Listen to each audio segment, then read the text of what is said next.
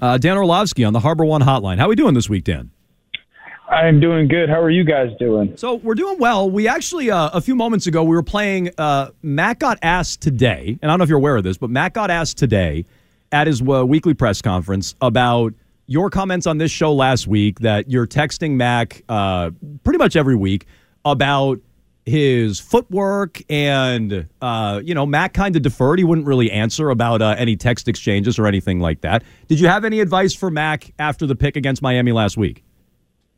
uh, I didn't text him this week actually. Um, uh oh, did yeah, we ruin I don't, that? I don't know. No, no, I, I just, I just didn't. Honestly, I, I, I leave for Germany tonight for that Dolphins Chiefs game, so I've been Oh, uh, a little bit, yeah, focused on that. So uh, I, I did not text them this week, um, but I was surprised he threw that pick. I obviously didn't see Jalen, uh, just a bad read, so it was disappointed to see that one. Obviously, the the news of Kendrick even more so disappointing for his health. So. Uh, no communication with Mac this week. No. So, so you don't you don't have to answer this if you don't want to, but you did volunteer last week that you you text Mac uh, at least intermittently throughout the year with some advice. Is that something you, you commonly do with a lot of quarterbacks in the league, or is that something specific to him? Um, if I have a relationship with them, um, sometimes I I think the ones who try, the ones who uh, I have, I've had people or I've had guys that like reach out to me and ask for it. You know, that have said, "Hey, you see anything um, that I'm doing well or doing bad? Like, let me know all that." So I've had people who ask, you know, guys who uh, maybe I have previous relationship with Swift that I've that have asked me for it. Was it um, one I've of those? had guys that I just uh, Mac had reached out a while back and, and kind of had said, "Hey, if you, if you see anything good or bad, you know, let me know, please." So if you see something, say um, something. Like in the airport. yeah, yeah. So we're at TSA. So, and I've had I've had situations where I, you know, hit guys up and share thoughts or whatnot, or or honestly, like I remember with Patrick, I want to say two or three years ago, just because out of out of respect, I, you know, did a whole thing and I thought Patrick's mechanics were in a terrible place, and I had reached out to him on social and said like, hey, just I've given you a heads up. I'm doing my job. Um, and I want to let you know that I'm doing this before it goes on television type of thing. So um, stuff like that. But Wondering, just I want to switch gears really quick. Uh, when you look around the league and you look at who might, we saw a coach fired today in Josh McDaniels. Looking at next Yeah. season, who might be kind of the hot offensive coach who would be sprung up to a head coaching job? You're tapped into all these different offenses around the league. Who would you have your eye on if you were in Ben? Johnson. Ben Ben Johnson. Johnson. Yep.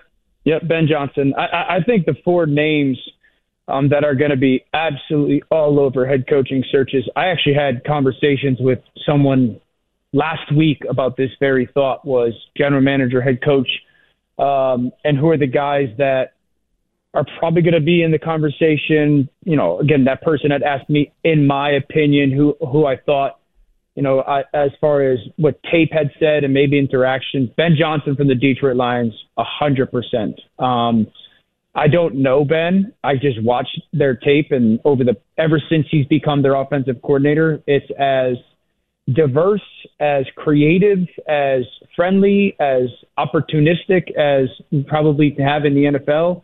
I've said he's the next Andy Reid, he's the next Kyle Shanahan when it comes to his stuff. It, it's fantastic the way that he goes about calling games. So I think Ben Johnson's right up there.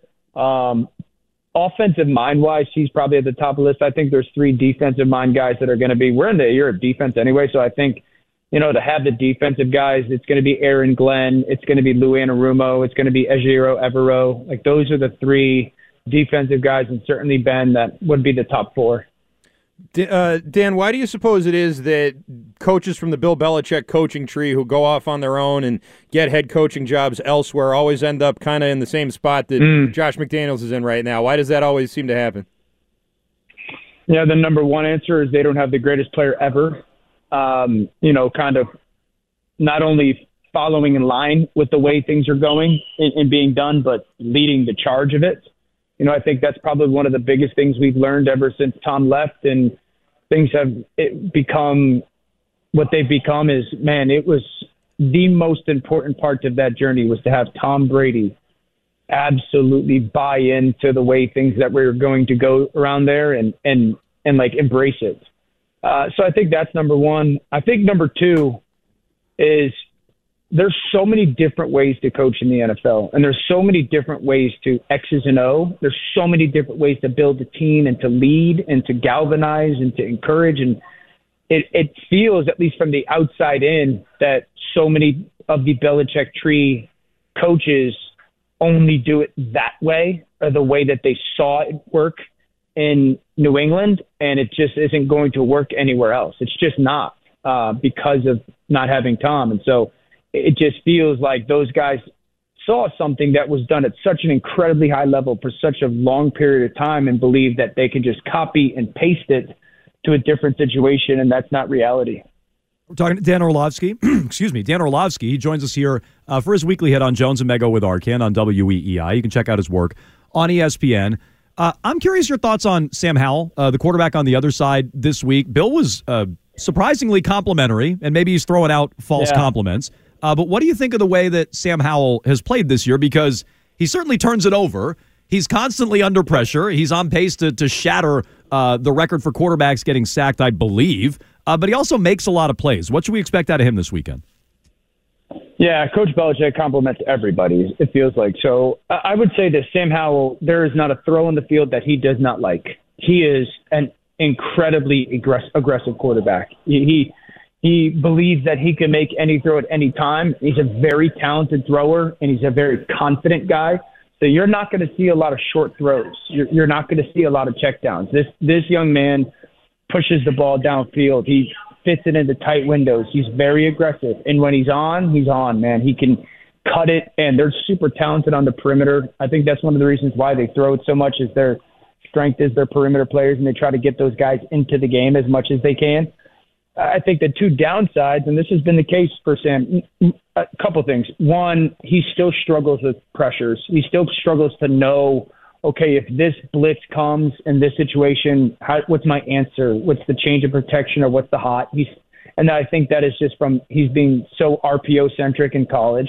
Uh, I think number two, his aggression is amazing, but it gets him into trouble at times because you're trying to fit every throw into tight windows, and then it's also he's hold he holds on to it for just fractions of a second longer because he wants to try to push it downfield. That's part of the sacks. Uh, his he doesn't you'll see like he'll get super deep in his drops, like nine, ten yards behind the line of scrimmage, and he just hangs out there. That's part of the sacks as well. So a very talented guy, and if you give him windows downfield, he's going to cut it loose. But you can get your hands on some footballs, and you can get to them if you're very disciplined. Dan, there were some reports yesterday after the trade deadline passed that the Patriots didn't receive calls on Mac Jones uh, before the trade deadline.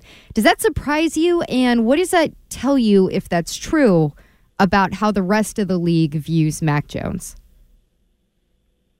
That's not really surprising. There's not many teams that are looking for a guy. You know, like Minnesota was kind of, but they didn't want to give up a lot of capital for it. Um, Atlanta had Taylor Heinicke, so they've moved on from Desmond Ridder, where they're really going to invest draft capital uh, and then maybe Cleveland, but Cleveland, I guess, like is so still attached to and probably fingers crossed, hoping that Deshaun's back sooner rather than later. So no one's really looking for a a quarterback, let alone a guy that is a starter at least right now. So uh, it, it's not all that surprising, given that no one really suffered any injury outside of Minnesota, and it doesn't seem that Minnesota wants to invest much draft capital in that position right now. Dan, last week you said players don't tank, front offices do, and I sort of watched the Patriots not make any moves at the deadline, and they got calls on guys like Onwenu and Dugger and uh, Josh Uche. Is that then a, a signal anyway that they're not wanting to tank, that they believe in this team?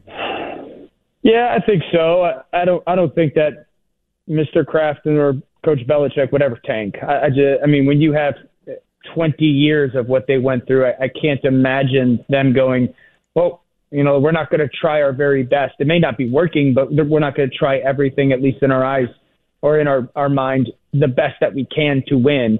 So, uh, yeah, I, I don't see that to ever be the case for that group. And I don't know if it's, it's a necessary move right now. You know, it's, I think that there's teams after seven or eight games that one are having an awful season, and then two sit there and go, as as terrible as it sounds again, front offices.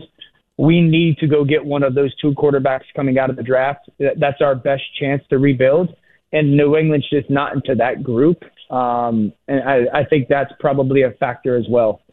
All right. Well, these are things we can uh, pick up with later on this season, especially uh, not being in on the quarterback for next year. He's Dan Orlovsky. You can check out his work at ESPN, uh, and you can check him out every Wednesday here on Jones and Mego with Arcand on WEEI. Dan, thanks so much. We appreciate it. Have a good weekend, guys. Thanks, Dan. All right, Thank you you, too. Dan. Dan Orlovsky. You can see him uh, on the call this weekend. I had forgotten about that.